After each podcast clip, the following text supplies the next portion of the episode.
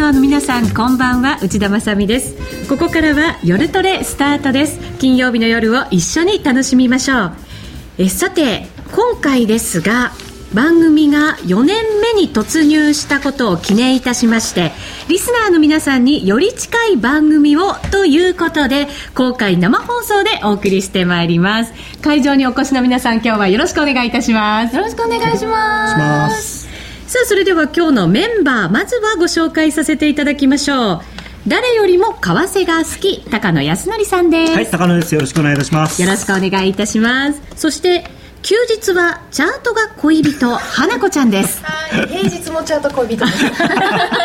むしろ平日メインですから。それ自分で言っちゃってどうするのかな。よろしくお願いします。よろしくお願いします。恋人一人じゃないかもしれないたくさんいるかもしれない。いっぱいありますから、ね、そうですよね。ドル円くんだったり ね5ドルちゃんだったり。はい。さあそして加納内アナウンサーです。よろしくお願いいたします。私もなんか、キャッチフレーズを作ってほしかった、ね、でもね残念ながら書いてなくって私も今思いつかなくって。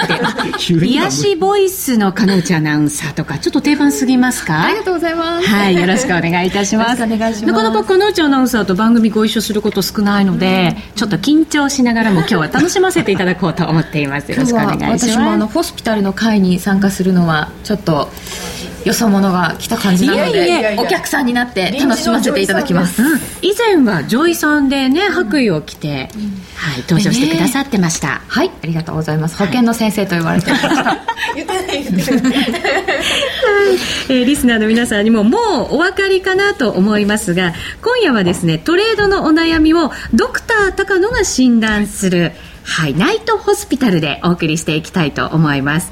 ドル円が一夜明けて一気に101円台ですから、うん、ここからどうしたらいいのというふうにお悩みのリスナーの方も多いと思うんですよね、あ僕も悩んでます。先生何を悩んでるんですか先生？正直言って昨日夜寝る前その状況とその起きてから100円の意味はよく分からなかったです。いや本当に今朝起きてあれ？なんかちゃんとおかしいと、なんか景色が違うって思いましたね、そうなんでっていう、うん、なんでなんですか？それは真面目に今ここで解説をした方がいいですか？今日はですねそんな、まあ、今後の戦略も含めて、はい、昨日の夜何が起こったのかも解説をいただいていこうかなと思います、はい、はい、よろしくお願いいたします、えー、今日はですね患者さん2人お呼びしてるんですね、うん、そうなんですよ、はい、でちなみにですねトレードを始めたばかりの若い女性ということなんですよ。楽しみです。ね花子ちゃんトレード始めたばかりの頃ってどんなこと悩んでました、えっ、ー、とまず用語がわからなすぎて 専門用語、はい、そうですね。ロングショートどっちみたいから始まって。ロングって言うんだよみたいな。ね、うん、あと注文の方法とかも成り行きとか指し値とか逆指し値とか、うん、イフダンをしようとかもとにかく分からない用語がいっぱいあったのでそこからですね最初は。本仕様とかね。本仕様って何メーカーですかみたいな。そうなんですよね。や初めて分かった、うん、あこういうことなのかって、うん、なんか説明文読んでもいまいちピンとこないっていうことも多いんですよね、ちゃんと書いてないですしね。そうなんです、はい、あそうですかね。ワンダンキャンセルズヤザーなんですけど本当はね元は。あそう言われてもちょっと今 きょとんでしたけど。いや1個できたら片っぽはもうあの他はキャンセルっていうそれも実際使ってやっと分かりますね。そうなんですよね。実際使って失敗して分かそうそう失敗して分かあれ？なんか切れてないとか 入ってないとかオーダーが入ってないとか、うん。きっと今日はそんな風な悩みを持った患者さんなんじゃないかなと思うんですね、なのでリスナーの皆さんもぜひツイッターでツッコミを入れつつですね、はいアドバイスを、ね、送っていただいたりまた応援のメッセージもいただけると彼女たちもこれから頑張れるんじゃないかなと思いますので、うん、えー、そんなツイッターでの書き込みもですね皆さんからのものをご紹介しながら進めていきたいと思います。はいさあ、それでは早速本編スタートです。患者さん、お入りください。拍手で。拍手で患者さんをお迎えするという変わったーホスピタルでございますが。はい。あれ？なんか見覚え患者さんあるような今日は声がありますよ仕事をねサボって患者さん。はい、今日は患者です。患者さんで来てくれました。改めてエミリちゃんとなるみちゃんです。よろしくお願いいたしますなんとお二人は5月に入ってからトレードスタート。そうなんです。んまだもう始めて数日なので、ええ。聞きたいことだらけですよね、みりちゃん。はいね花子ちゃんがさっきあの用語が大変って言ってましたけど二人はどう？用語？うん。専門用語。言葉が専門用語。そうですね、まあ、勉強して1年経ってなんとか少しずつ分かるようになったんですけど、まあ、質問している意味が皆さんに通じてるかどうか分からないんですけどいろいろ聞かせていただきたいと思います。うん。番組を通じていろんなトレードの手法だったりとかあと相場感なんかはいっぱい学んできてるはずだけれども、はい。やってみるのと、ねね。やってみないのではトレードって全然違いますよなんねか専門用語も耳では聞いていたんですけど実際に自分のチャートを見ながらトレードをしながらその言葉を使えるかってなった時に結構使えない言葉が多かったんですよ うん。ねだから少しずつやっぱり知識としては実際にやってから気づくことが多いので、ね、また新たに、ねはい。気分を変えて学んでいきたいです、うんですね。さあ始めたばかりのトレード、トレーダー生活ということになるわけですが順番にじゃあ2人のトレードここまでどんなトレードをやってきたのか聞いてみないと高野さん、はい。診断ができませんからね。はい、じゃあエミリちゃんからいきましょうか。あれ笑いから入りましたけど、そうですね、うん。まあ私から来ると思いましたけど。すごいナイス予感。ええはいまずはトレード、はい。うん。ここまで5月からだから本当にそんなにまだ数日で、たった数回ぐらいしかできてないんじゃないかなと思うんですけどエミリちゃん、はいどう？そうですね、えっと5月の頭ぐらいから12週間3週間ぐらい経ったんですけどあの最初コツコツと数百円ずつうん。儲けてたんですよ、あプラスだったんです。利益がしっかり高野さん、上がってるってことですね、はい。うん。でも最初あの20円とか30円とかでも ああもういいかなと思ってやめちゃったんですよ。利が乗ったはい。らすぐに手じまう、はい。うん。そしたら手数料が あることを忘れててスプレッド？はい。あ1000通貨なんで。うんうん。スプレッド、うん。手数料。えっと手数料がかかりますね。はい。それが最初ちゃんと分かってなくて数十円のプラスだったはずがマイナスで決済されちゃってたんですよ。あそうか。そういう仕組みもまずそう高野ですね。しっかり覚えないといけないかもしれませんね、ちなみにトレードはどの通貨ペアで？はい。今はドル円で。ドル円中心、ドル円のみ？そうですね。リアルトレード始めてからはドル円だけですね。ん。なんかあの金金銭感覚というかなんか慣れてる身近な感じのものがドル円なので、うん。ドル円の方がやりやすいですね今は、うん、確かにそうかもしれません。身近という意味では。あのーまあそれはドルなのかユーロなのかは別にして大円の通貨をなさる方が多いですよね、特に最初は、ただあのーちょっと勉強すれば別にあのドル円でもユーロドルでもあの本質としては何も変わらないっていうことが多分わかると思うので、まああの無理にやる必要はないけれどもそういう他の通貨のチャートも、はい。あの見ておくと、はい。あっていうふうに思うことがあると思います。そうですね。ドル円で慣れてきたら、ユーロ円とかにも挑戦したいなと思ってます、うん。はい、これから先にですよね、はい。はい。えっ、とちなみにドル円はロングショート。そうですね。うんとロングがロングしか入れないです。なんかあの 最初の頃ユーロ売りだって言われてユーロ円をあの売ってあのこれまでずっとユーロ売りをこう刷り込まれてきました、いやいやいやいやさんそうなんか誤解を招く先生が高野さんだからね、はい、ずっと。デモトレでユーロ円を売ってきたんですけどその時は売りしかできなかったんですよ、うん。あの買いができなくてで今はあのチャートが上がってるじゃないですか。トレンドを見てはい。買いしかできないというよりは買いしかやらないっていう。素晴らしい。うんできなくなっちゃったんですよ。なんか気持ち的にこうあの調整のショートが入れなくてなんかいや入らなくていいです。それはなんか高野さん素晴らしいことなんじゃないですかね。調整狙いはやらない方がいいです。あの、やっぱりトレンドに沿った取引っていうのが大事です。欲出したくなっちゃうんですけどね両方やろうと、ね、調整部分も取って、しっかりしたトレンドのところも取ってみたいな。うん、先生首を首を強く。ラジオですから言葉にしていただいて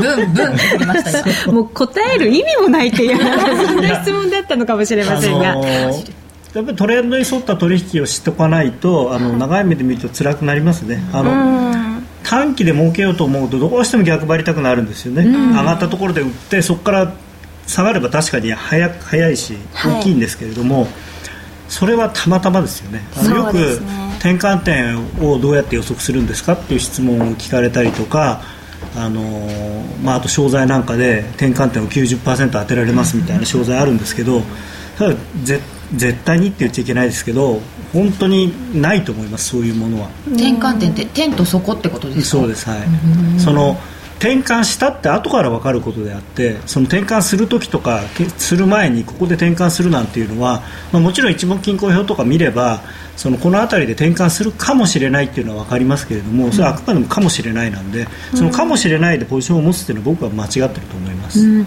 しっかりじゃあ変わったのを確認してそうです。はい。入っていく、はい。ちなみにそのトレンドを測るなんかこうテクニカル指標とかってはい。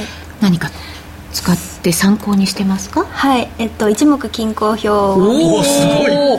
なんかすごい。すごいやい。やすごいいきなりすごいですか？いやいや、あのトレンドラインも見つつ一目均衡表の,、あの雲を見ながらあのこもうすぐこう転換するのかとかあの雲の幅が広くて上に上がってたりするとあこのまま上がるのかなみたいな感じで予想してますが先輩。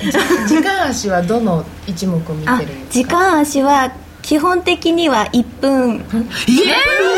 えちなみにまあでも、ね20円30円儲かってすぐに利確っていうことだから短めのトレそうですね。どうなんですよね？デイトレードかスキャルピング、で20あ10ピップスから15ピップスを狙ってますけどあんまり欲張ると逆に動いちゃったりすると大変なんで、さっきもツイッターにあのコツコツドカーンっていう言葉が結構見えて、はい。それはもうあの私もそうでしたけど初めての頃って犯しがちなうん。ミスだったりするじゃないですか、これがですね結構あやった？やりました。も うもうすでにやっすたでにあのコツコツドカーンを体験はい。しました、リアルトレードで体験しました。さっき最初にコツコツ100円ぐらいずつ数百円儲かってたんですね、はい。って言ったその後にガシカシがついてた。がしかしがまだ残ってたんです。ドカーンがありましたか、はい。あのーなんていうのかな。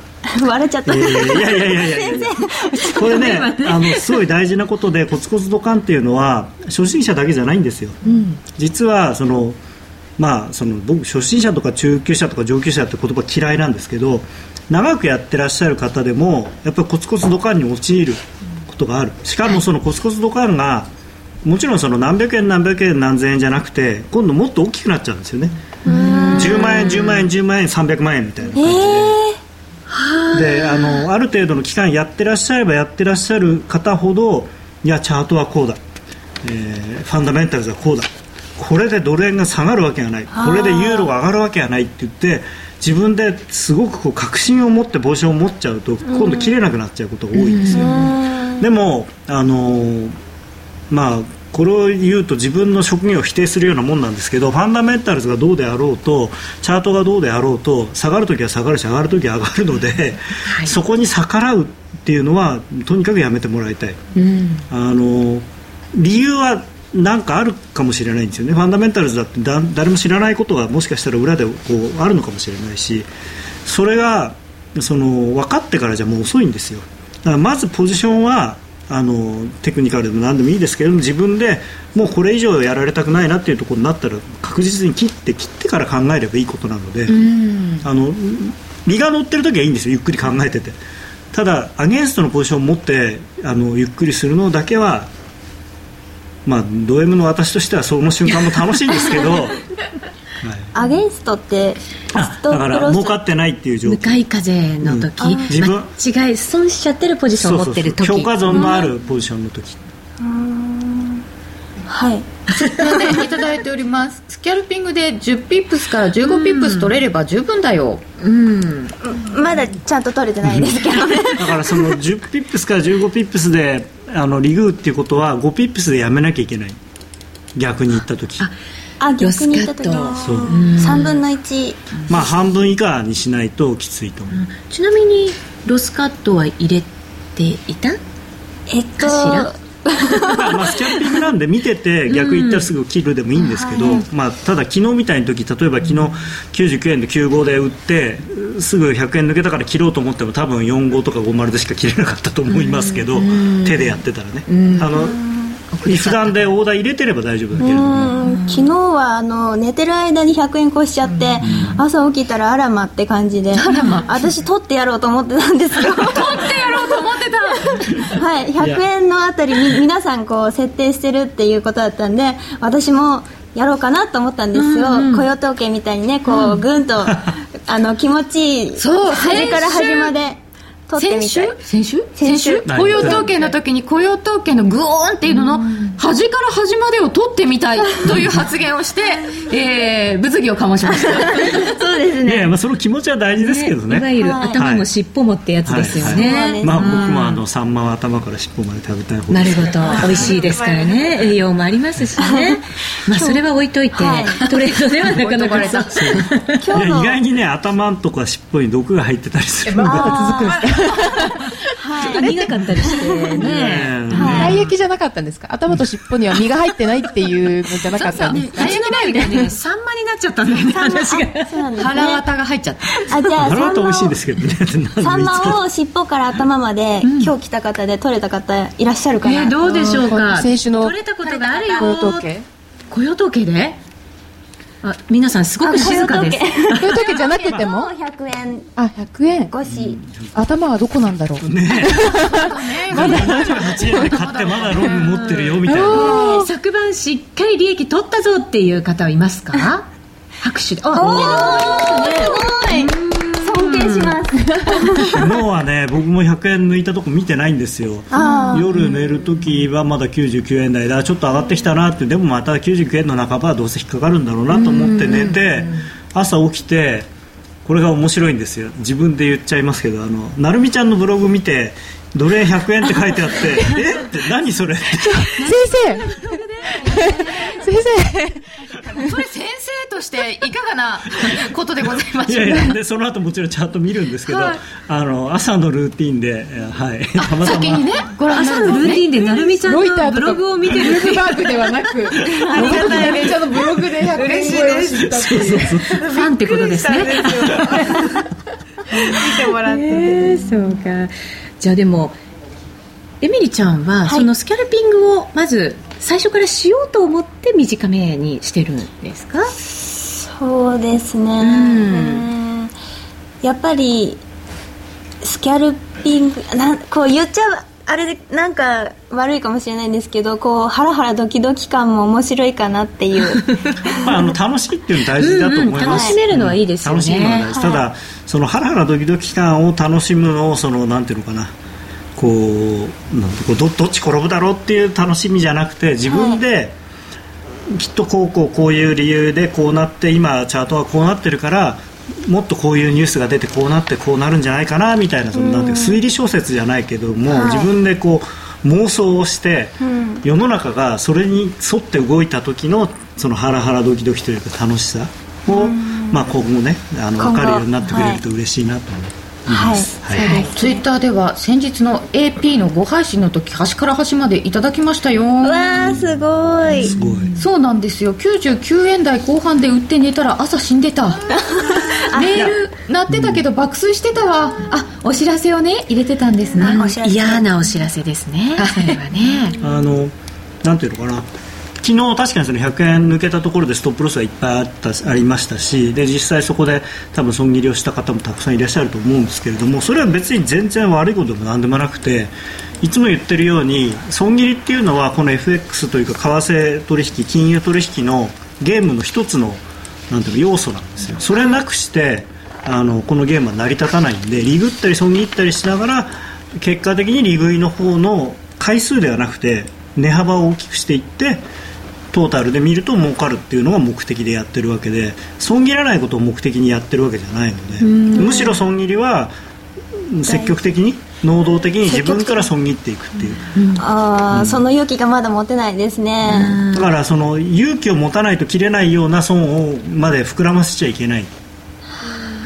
まあ、もちろんその10円でもやられるの嫌だって言われると困るんだけど、はい、そうなんですよ。数百年をけ数百円をケチったためにロストカットにあって8000円くらい。だからそこはいい勉強したわけそこでそれがね授業代だと。そうそう1万円ケチって 50万円損しちゃったっていうふうになる前にそれを経験できたのはすごくいいことだと思います。これケチったためだなって思ったのはすごい経験になりましたよね、そうなんです。今だからあのロストカットじゃなくて損切り。損切り。損切り。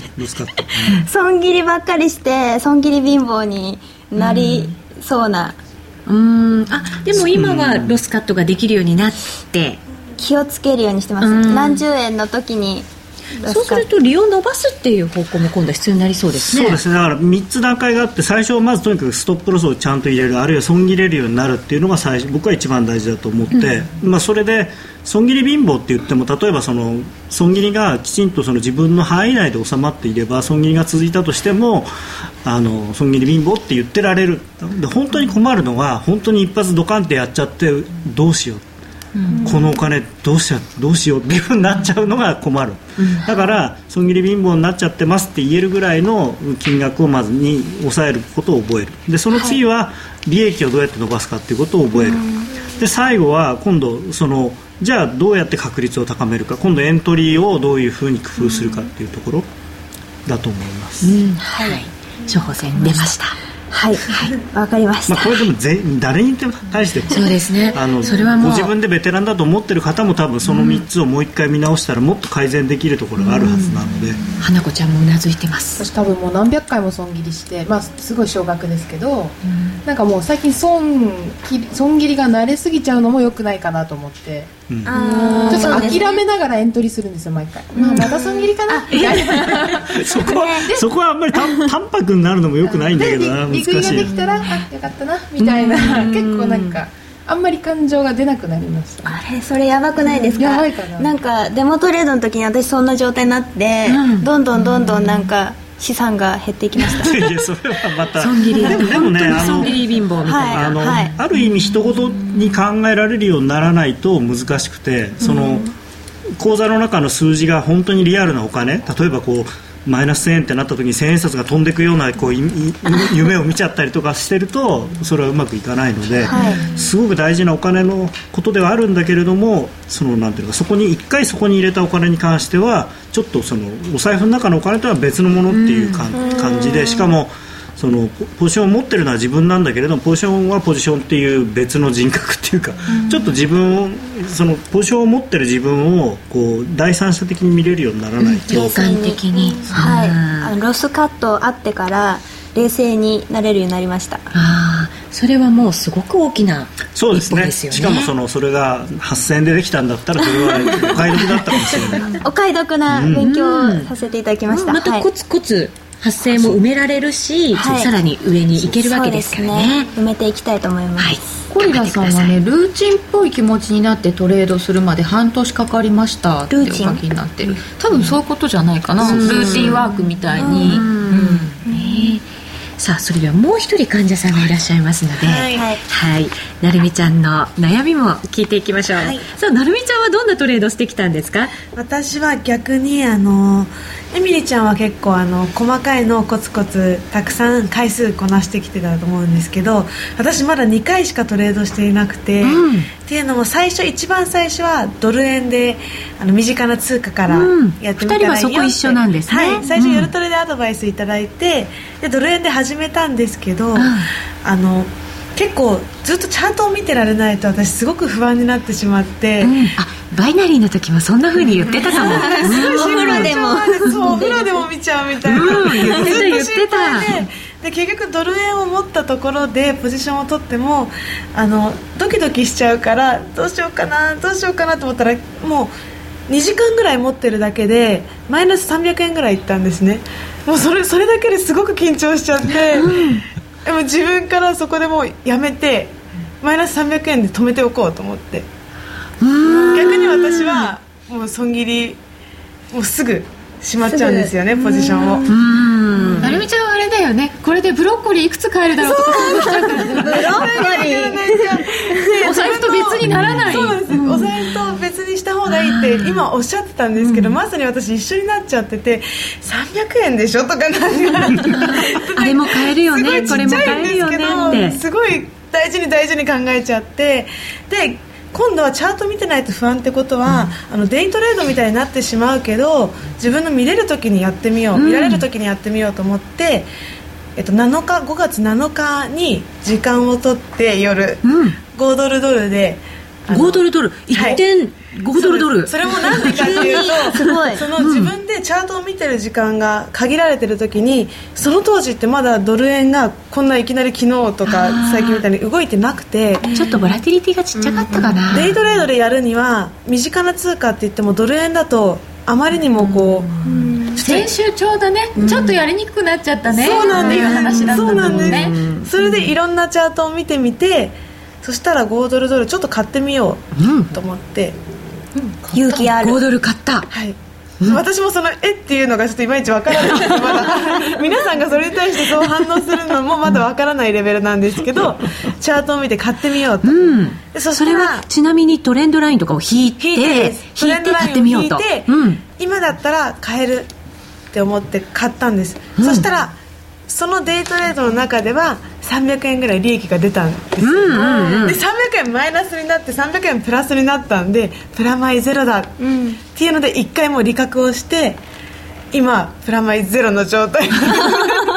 スタートに戻った。ゼロでもう大満そう足だった。なんですそうとりあえずあの欲を出さないで1回ゼロにスタート地点に戻ろうと思って、今戻ってるんです。なるほど。であのまたちょっといいですか？続けて喋って。もいっぱい喋ってください。思いがすごい募っていて 今回のこのドル円動いたじゃないですか、私もう最近このいいことに癖がついてやっぱりあのアプリがあるじゃないですか。FX の。チャートが見られるよね。そうです、ん。でそのアプリを取ってから毎朝起きたらすぐレートを見るようになって、今日朝見たら100円超えるか超えないかみたいな盛り上がったところがもう全然超えてるしなんかトレンドラインも朝起きてパッて引いてみたら全然まだまだいきそうだしえどうなってるんだって思ってそれが朝から引いたんだトレンドライン。す。ごい。素晴らしい。テンプロが書いてそれをご覧になったそうそしたら朝私ちょっと朝違う現場行ってたので、起きたのが6時とかだったんですね、で今朝6時ぐらいに引いてえこれ何が起こったんだろうと思ってあの柳沢さんのモーニングコールを。はい、FX プライムの。はい。そうです。聞こうと思って、ネットを開いたら朝6時まだ柳沢さんやってないじゃないですか。柳沢さんも寝てるかもしれない。寝てる。情報がまだ入らなくて。今ねきっと夜トレ見てあーって。早くすれば。言っときます。朝6時にやれって。会社空いてないんじゃないいや24時間空いてますから会社は、はい で結局自分のやっぱりまだできる自信を持ってあの学んであの高野さんから教えてもらってできるっていうツールがやっぱりトレンドラインが今一番身近なので、ひたすら引いて今日ずっともう夕方ぐらいまでずっと引いてて、でまだ上がるまだ上がるってずっと思ってたんですよ、でそしたら上がるって思ってて頭の中は私ずっと売りから入ろうって考えてばっかり。もうそれは結構いいとこまで来たんじゃないかっていう。そうなんです、うん。でもそれもやっぱりね経験不足で勉強不足でお恥ずかしいんですけどなんでかもう売りから入ると思い込んである程度もう今晩ぐらいにはもうトップにつくんじゃないかみたいな。もう頂上はすもうすぐそこだよと。もう先見えちゃったんですね。うもう完全に思い込んじゃったんですよ。ああもう上がると思ってたら買いで入っても高野さんよかったのにななんて、はい、素朴に思っちゃいましたけど。そのなんで売りから入りたいと思ったかが、まあ、あの大事で例えば自分であのチャートなりなんなりでもうこの辺が高値だろうという検討があってそれを待ってたんならいいんですけどあのなんでなんで売ろうと思ったんですか、ね、みたいな。なんでなんでだろう。なんですかね。まあそれはなんかね毎週毎週売りの話しか聞かされてないから。でも別にドル円をあのドル円は今トレンドとしては上昇なので、あの買いから入った方がいいいいと思います、さっきもありましたよね。調整のところまで取ろうと思うんじゃなくて、そうそう大きなトレンドで判断していく、チャートこ何う値頃感とかでいっちゃうと、昨晩から200ピップス以上も上がってるとこんだけ動いちゃうとね。やっぱその反発も強いんじゃないかとか思って、あの値頃感ほどいいらないものはないというか、値頃感は本当にあれですね。値頃感で死んだ人を僕は何人も知ってます。ってことはよくやるってことでもありますよね。そうそう陥り陥りやすい。あの、それはもう初心者とかプロとか関係なくてまあこの辺まで来たら無理ななんねえだろうとかってすぐみんな思うんです正よ直本当にそうなんですよ。私だってね去年こうやって為替に触れた時80円切るぐらいで、でも100円って話題になって100円を越しましたもうじゃあこれ以上はないん。だともうなんか思い込んじゃってね浅はかですよねすごい。でも寝頃感って私も頭から結構離れなくってそれで失敗したことなんて山ほどあるっていう寝頃感って本当に邪魔になるんですよね。まあでもね僕偉いなと思うのはその値頃感で売りたいと思ったところまでで我慢して売ってないまだ上がるだろうって言って売ってないから売ってないんだったらいいんですよ正直。あの儲け損なうことは損じゃないんだから。損するのことをなるべく避けるっていうのが大事で儲け損なうっていうのはそれはしょうがない。全てで後から言えばほら昨日ねここで売ってここで買ってここで売ってここで買えば儲かったのにっていうのは簡単だし誰でも言えるけれどもそんなこと言ってもしょうがなくて実際にやるときにじゃあどれだけ勝てそうなところでポジションを取るかっていうのが大事でその代わりその勝てそうだっていう自分の根拠をどれだけ引き出しを作れるかっていうのが大事なんですね。それがそのさ最後に言った3つ目のエントリーをどれだけ精度を上げられるかっていうのはそこの引き出しを増やすっていうことで。経験経験っていうか、まあ、経験もあるけれども勉強。勉強これは花子ちゃんは得意とするところじゃない？あそうだね。ね。経験豊富な。いや経験は豊富じゃないんですけど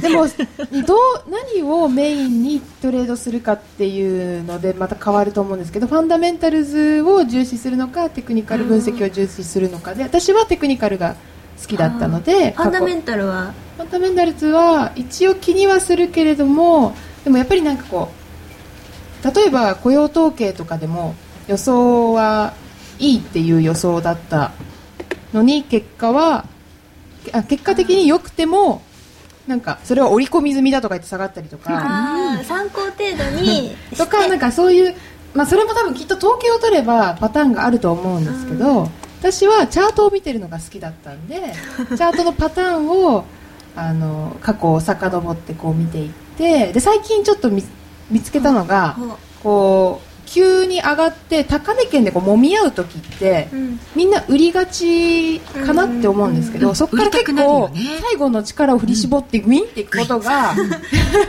あ多いなと思って高値圏で揉み合いがちょっとなんか何時間か続いたら買ってみようみたいなことを、ドル円で。る。そうなんです勇気がいる。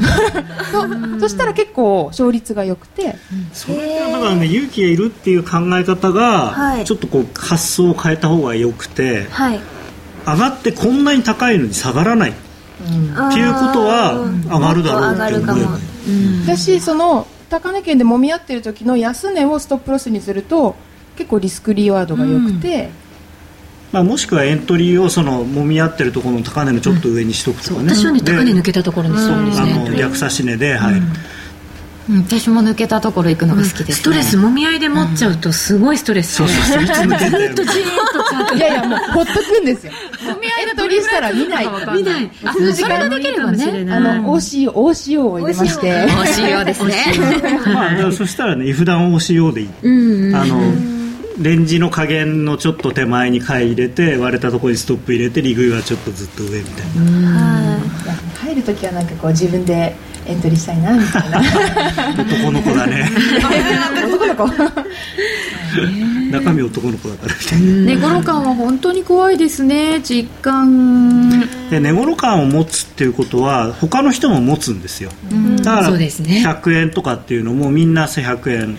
最初は100円つくだろうと思ってた。でだんだんだんだんつかないんじゃないかと思ってきた。みんな同じことを思って。あのーこれはねすごい恥ずかしい話っていうか まあやっぱりなと今になってみれば思うんですけど昨日のうちの井戸端会議っていうのを見てもらうと、みんな下のこと書いてるんですよ、あ下がるっていう、まあ僕も含めですけど、はい、僕は韓国に騙されました。韓国が利下げしたことであこれはやっぱりしばらく円安にならないなと思った。だから緩和負け？日本日本が緩和で一歩リードしたと思ったら周りがどんどんどんどん利下げしてきて、だってこう、そう。ね、オーストラリアも下げたしニュージーランドなんてだって売り介入してますからそう。だかねらあーやっぱり日本の今度またその周回遅れに追いつかれちゃったから、ちょっとしばらくダメなのかなと僕も思いました、でやっぱりみんながそう思ったからこそ昨日あれだけ上がった、やっぱり自分が思ったのと逆にやればいいのかもしれないいやいやいや。だからそれはそうじゃなくて、あの例えば具体的にそれをじゃあそのトレードにどう生かすかといえば、僕は下がる可能性も高いと思ったんで、例えば99円台半ばに売りのオーダーを入れときます、ででも100円は超えないと思ってる。で100円は超えないんだと思ってるんだから当然100円超えにストップロス入れます、そうですね。でそのストップロスでうん100円今まで抜けなかったところが抜けてるわけだから倍返しにしてロングにしてっていうのが多分現実的なやり方、倍返し寝起きですぐトレンドライン引くか？いやいやいや。結構癖になっちゃいました。スマートフォンでできちゃうんで。ねそれでも私素晴らしい、さすがハイローガールズです。な役が分かれてていいっす。二人のね。本当正反対というか違いがあって性格がまたそこに出ていて面白いななんて思ったりもしましたけど、だか。ら売りからしか考えない、さあじゃあなるみちゃんは一体どうしたらいいのか高野さん処方箋をまとめていただけますか、はい、あの基本的にどっちから入ろうっていうのを考えることはすごくいいことだし、えーそのそのチャンスが来るまで待てるっていうのはすごくいいことなんでそのどっちから入ろうっていうのをもう少しこうなんていうのかな理由をちゃんと自分で見つけてこうこうこうだから売りから入りたい。もう上がってきていい加減いいだろうから売りから入りたいじゃなくて、トレンドラインがし下向きだから売りから入りたいとかっていう風な理屈がちゃんとつくといいなっていうのとあと売りたいんだったら昨日ユーロ売ればよかった話で そのそれは結果論で言ってるわけではなくてだから何を言いたいかっていうと下がりそうなものを探す。トレンドラインを引いて下がってるのを探す。売りから入りたいなら。ユーロドルですよね。うん、ユーロドル。まあ僕なんかけ典型的にそうですけどね。下がる通貨はみもう死ぬまで付き合うけど上がってるやつは無視みたいな。自分の好みに合った通貨ペアを選んでいるというあでもことにな自分のトレーりますよねドスタイルってありますもんね。そうです。ん。そう。そこに合わせて通貨ペアも選んでいけばいいという。うん。じゃあいっぱい見てみてください。そうですまあ、ね、あのいっぱいっていうかねいろあの多分ドル円とユーロドルを見てればあのそれでそれをまずちゃんと見れるようにならないとあんまりクロス円とかってさらにそれの掛け算だったりするんで僕は分かりにくいと思う、さあここまでは患者さんお二人を診断していただきました、えーホスピタル後半はですね会場にお越しの皆さんからも今日はアンケートをたくさんいただきましてお二人へのアドバイスもいただいていますのでこの辺り、えーご披露させていただこうと思います。それでは一旦 CM ですレースが今すぐ聞ける。ラジオ日経のレース実況をナビダイヤルでお届けします。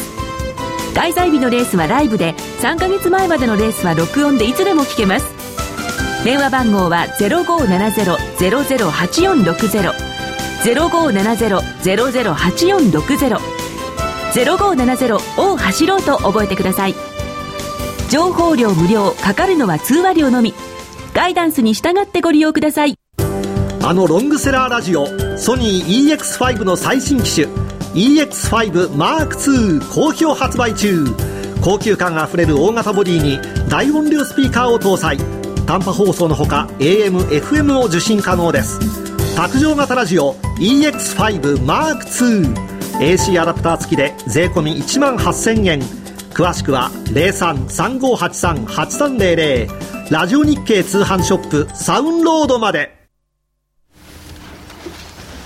夜トレ高野康則の今夜はどっち？このコーナーは真面目に FX FX プライムの提供でお送りいたしますここからは FX 取引を真面目に、そしてもっと楽しむためのコーナーです。高野康則さん、花子ちゃん、高山えみりちゃん、延時成美ちゃん、内田さん、そして会場の皆さん、よろしくお願いいたします。よろしくお願いします。今夜はちょっとだけ拡大版、どうする？どうなる？ここからのドル円トレード戦略。ということで、会場の皆さんのご意見も伺いながら進めてまいりたいと思います。えー、まずは来週のスケジュールをざっと見て、そこから高野さんの相場見通しも伺っておきたいのですけれども来週はアメリカの指標がそこそこあることと EU の財務省理事会などがあること、まあ、週末に一応 G7 もあるというようなことですけれどもどの辺に高野さん注目されますか？はい、えー、まずやはり今晩の G7 ですね。ここで、まあ、ただあのー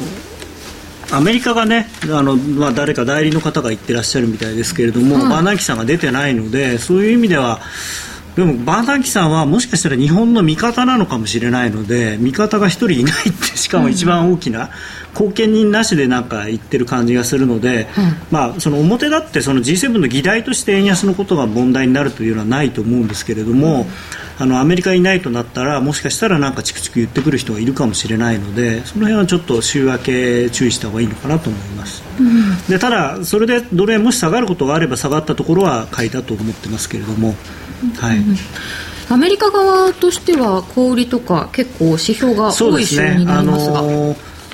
アメリカはこのところ非常にちぐはぐな状況になっていて雇用統計は確かに毎月毎月改善失業率改善してますし、えーまあ、結局、この間のリバイズでかなりその非農業部門雇用者数の数字自体もかなりいい数字になっています。でところがですねその景気指標っていうその他の経済指標は先月はやっぱり全般に良くなかったんですね、うん、なのでその全般に良くなかったやつがやっぱりやっぱり雇用統計に沿って良くなってくるのかそれとも実はその経済学的にはというか基本的には雇用統計って地高指標って言って後追いで出てくる数字なので、まあ、1月、2月、3月ぐらいまでアメリカの景気指標がいいのが出たのを今その確認してるだけなのかもしれないんですね。で4月、非常にアメリカの景気指標が頭打ちになってたのが今月もまた悪いということになると雇用統計は来月からもしかしたら逆の方向に動き出すかもしれないので、そのあたりでここから前さっきもちょっとお話したんですけれどもドル円が100円を超えてどんどん上がっていくためには日本側の事情だけで無理だと思うんですね。やはりアメリカ側の景気が良くなるそしてアメリカの金利が上がるという金利先高感というのがはっきりしてこないと105円、110円というのは難しいので。あのその辺来週特にですねいろんな数字が出ますから、はい、その辺のいろんな数字をチェックをしながらですね見ていかなきゃいけないかなと。えー、そして日本側の事情としては先週これは注目というふうに伺っていてやはり材料になっていた対内対外証券投資、はい、ザ・政府が外債投資するのでしょうかみたいな話ですけど。で一応、表面的にはですねあの先週、先々週と、まあ、先週はあの金曜日休みだったんであの2週分貯めて今日発表月曜日が休みだったのでしかも木曜日じゃなくて金曜日でしたけれども普段は木曜日の朝に出ます、うん、で今日それで出たのが、まああの2週連続で赤赤字というか、まあ、赤字という言い方おかしいな。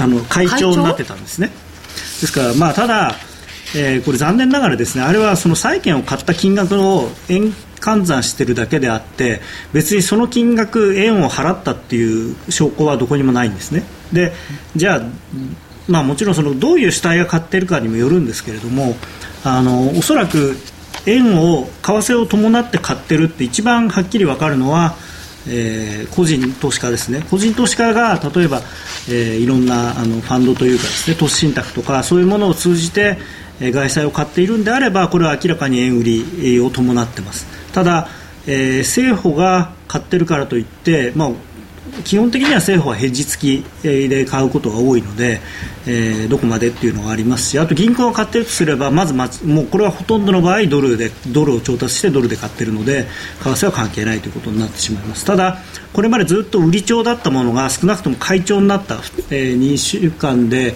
5000億円ぐらいですか買い帳になっているのでこれがこの傾向が続くようであればですね、えー、やっぱり日本の機関投資家が外債投資始めたじゃないかということでドル円が105円ぐらいまで割と短期間の間に上がる可能性が出てきていると思います。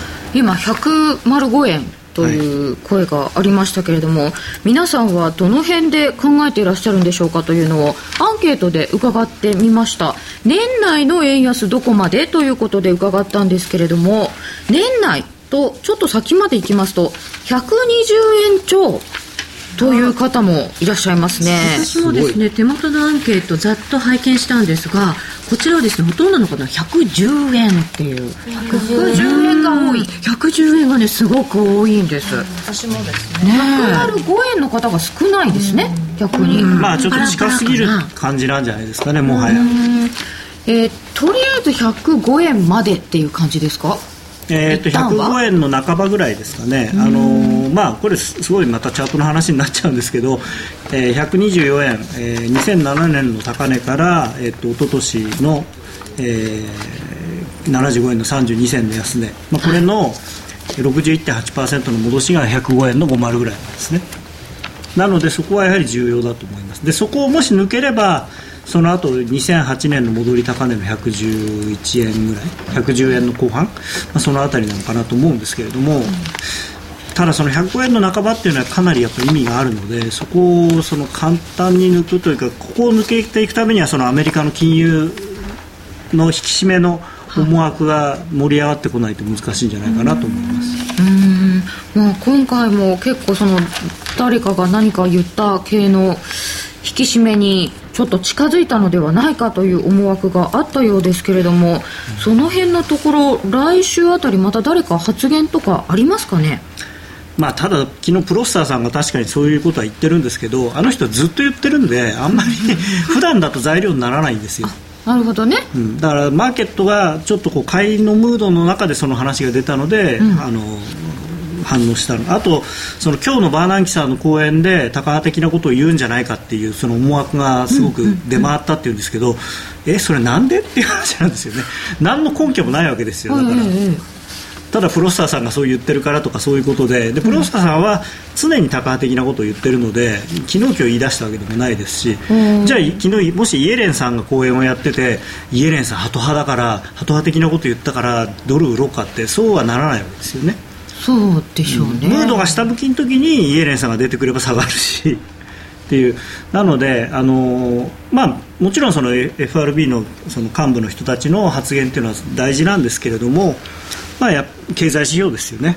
これをちゃんと見ていかなきゃいけないと、まあ、それこそ来週14日にもプロスターさん講演があるんで、はい、また高橋ほら見たことかと。言うかもしれない。っていうか前すごい来週14日もあるし16日もあるしなんか毎日みたいに喋ってんですけどそうですねまあアルバイトですからね、これね。来週は注意ってことですか？ね、その都度なんかね。変わっちゃうってことですね。だから、いや、そこはポイントじゃなくて、はい、あの、同じ発言が出ても、マーケットの雰囲気とか、状況によって反応したりしなかったりするっていうことを僕は言いたかった。はい。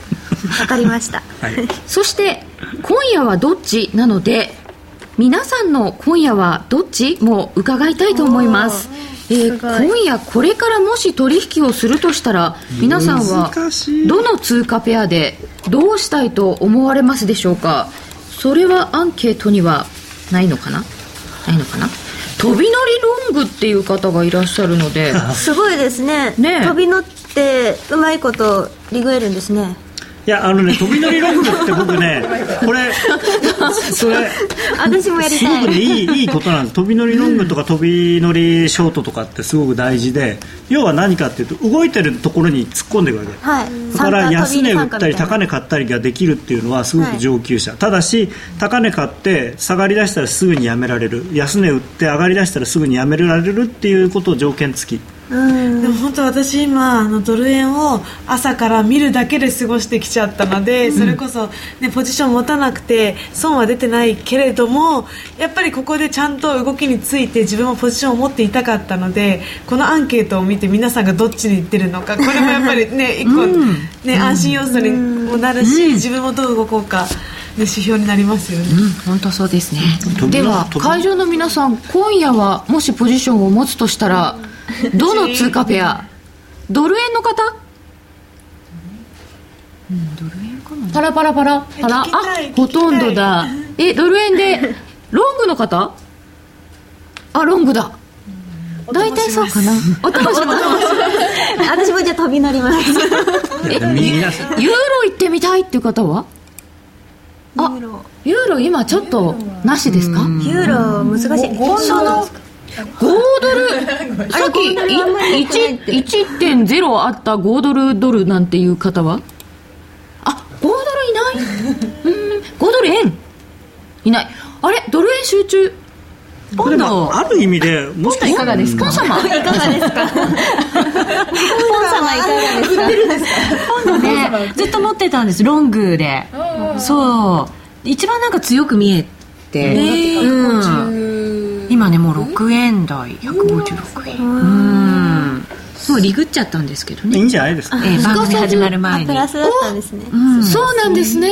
結構頑張りました頑張りました、はい。そしてちゃんと番組前に決済はい。しました。安心して番組をお送りしたいという。ポジションに集中しちゃうと困りますのでね。はい。今日は公開生放送ですから。いやだってちゃんと見ちゃいますもんねきっとね。見ちゃいますよ。うん。でゴースト5ドルストレートってことですか？がやばいんですが5ドルドルが今1.00向かってますよね。まああの、僕も言っていいですか、はい。僕はあの個人的に今やるなら5ドル売りたいです、あそうですか。うん。高野さんの今夜はどっちは5ドル売り？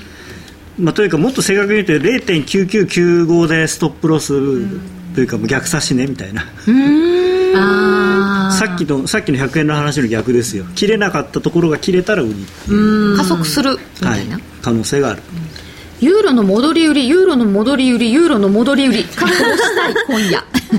3回。そればっかりといただいてますよ。あユーロドル売りっていう方もいらっしゃそいうますね。ユーロね僕も売りたいんですけどなんかねこの1.3割れは買いが出ちゃうんで気持ち悪いんですよね。そうなんですねそこ硬いんですよね。あそうですか、うん。抜けたら結構面白そうなんですけどね。今日はもうやらない方が良さそうっていう方もいらっしゃいました。皆様の今夜はどっち伺ってまいりました、えー来週もぜひお楽しみになさってください。高野康則の今夜はどっち？このコーナーは真面目に FXFX プライムの提供でお送りいたしました。スプレッドは狭い方がいいけれどそれだけで勝てていますか？必要なのは投資力。FX プライムなら質の高いマーケット情報やセミナーが盛りだくさん。さらにいろいろな取引ツールも無料でご提供。しかも FX プライムは矢野経済研究所の調べで約定率100%スリッページもなしなので実質スプレッドは見た目以上に低水準。だから FX を取引するならお客様の FX 力が着実に身につく。真面目に FX、FX プライムで。FX プライム株式会社は関東財務局長金賞第259号の金融商品取引業者です。FX プライムで取り扱う商品は価格の変動等により投資額以上の損失が発生することがあります。取引開始にあたっては契約締結前書面を熟読ご理解いただいた上でご自身の判断にてお願いいたします。詳しくは契約締結前交付書面等をお読みください。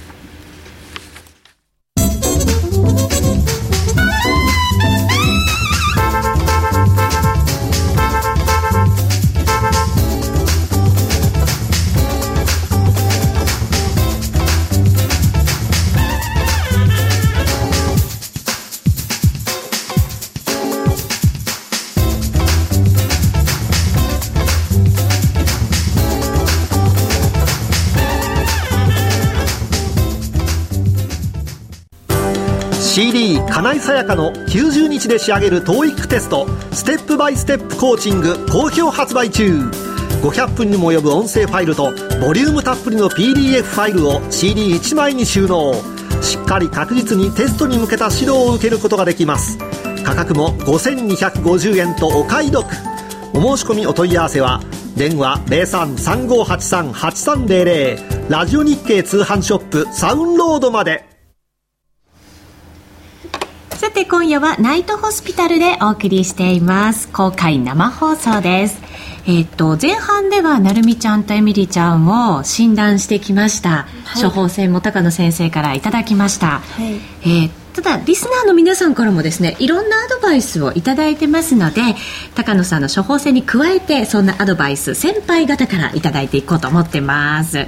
まずは会場にお越しの皆さんからいただいたアドバイスですね、えー、MWLK21 さんからいただきましたよ。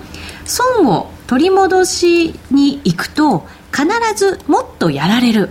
うん。これはあるあるですよね。あるある X あるある。うん、あのやられた分取り返すとかっていう発想はやめたはい、同じそのトレード1回のトレード内で取り返そうと思わずに1回損切りをしてからもう1回立ち直らせてやるまあ、まあそれもそうだしだから例えば5000円やられたから5000円儲けてやろうとかっていう考え方をすると、はい、例えばもう4800円ぐらいまで行っててあと200円だとか思ってもマーケット明らかにこう終わってこうおかしくなってるのにあとあと300円のためにこう、ね、はい、我慢しちゃって4700円儲かってたのが、1000円になっちゃうとかね。ね5ドルドルでやられたら5ドルドルで返したいとかね。そうそうそう割れてきましたよ。0.999193差し値入ったかもしれません。あ と今回で言うとその100円のとこ取れなかったから、今度じゃあここから100円まで下がるとこ取ってやろうとかねすぐそういうふうに考えがちなんだけどそういうのはやめた方がよくて、あのマーケットはあの僕らの都合で動いてるわけじゃなくて、はい、マーケットが動いてるに僕らが合わせていかなきゃいけない。うん。確かにそうですね、はい、えー、あとは損切りを入れないとやっぱりダメなんだよと。あとはトレードを休まないことが初心者のことに時にやらかした失敗。あ、休まないちょっとねそこ難しいところがあって本来であれば例えば普段のポジションの大きさがあってでそれ調子悪い時は小さくしても続けた方がいいんだけれどもただその普段のポジションが例えば1000ドルとかでその最低限の金額だとそれ以上ちっちゃくしようがなくなっちゃうんで、うん、その場合は代わりにデモをやるとかはい、そういうことでもいいかもしれない、うん、相場感はずっと常にこう持ち続けるっていうことですよね。ただ皆さんみたいにある程度やってらっしゃって資金もある方だったら例えば普段5万ドルでやってるけど今調子悪いから1万ドルにしようとかそういうふうなやり方をしてもらえると、やっぱりポジション持たなくなるとどんどんどんどんその勘が鈍っちゃうっていうか、その人事になってしまうので、はい、さあ番組も残りわずかになってきました。つきっきりで教えたいと言っていたジェイドさんから実は応援のイラストが届いたのでせっかくです。からご紹介これすごいうまいですよね。プロじゃないかここに今2枚あるんですけど実はもっとたくさんいただいていて。10枚くらい。そうなんです。愛情のこもったメッセージいただきました。マイナス210ピプス耐えてますよ。そうなんです。なるみちゃんとエミリちゃんを主役にして漫画のように作ってくれていて、ねこれ後ほどなんかホームページとかで大きく写真でも撮って載せてあげられたらいいな、一枚一枚文章もアドバイスいただいてます。はい。ちゃんと 10, 10円狙ってるんでしょうねきっとね。2円我慢してるってことは10円は狙ってもらわないと。提案でいいって書いてある、はい、ダメポジションを抱えて我慢しちゃう提案でいいトレードです、していました。でも2人の性格を読んでこんなふうにまたね、はい絵も描いてくださったようでございます。はい、すごい嬉しいです。ね、これは二人は頑張らないといけません。はい、うん、頑張ります、ね。またこの番組の中でいい報告ができるんではないかと思いますので、はいはい、引き続き皆さんもアドバイスをいただいてまた応援もいただいたり、うん、うん、お願いしたいと思います。はい、ジェットさんありがとうございました。今日もしっかり見てくださっていてコメントたくさんね、ねはい、書いてくださっています。そんなコメントはまた延長戦でご紹介していけたらなというふうに思っています。会場にお越しの皆さんからもたくさんのアドバイスいただいてますので、うん、この辺りも延長戦の中で、えー、皆さんにご紹介をさせていただこうと思っています。さてそろそろラジオの前の皆さんとはお別れとなります。え今日はナイトホスピタルですからあの言葉で締めましょう、はい、はい、それでは皆さんお大事に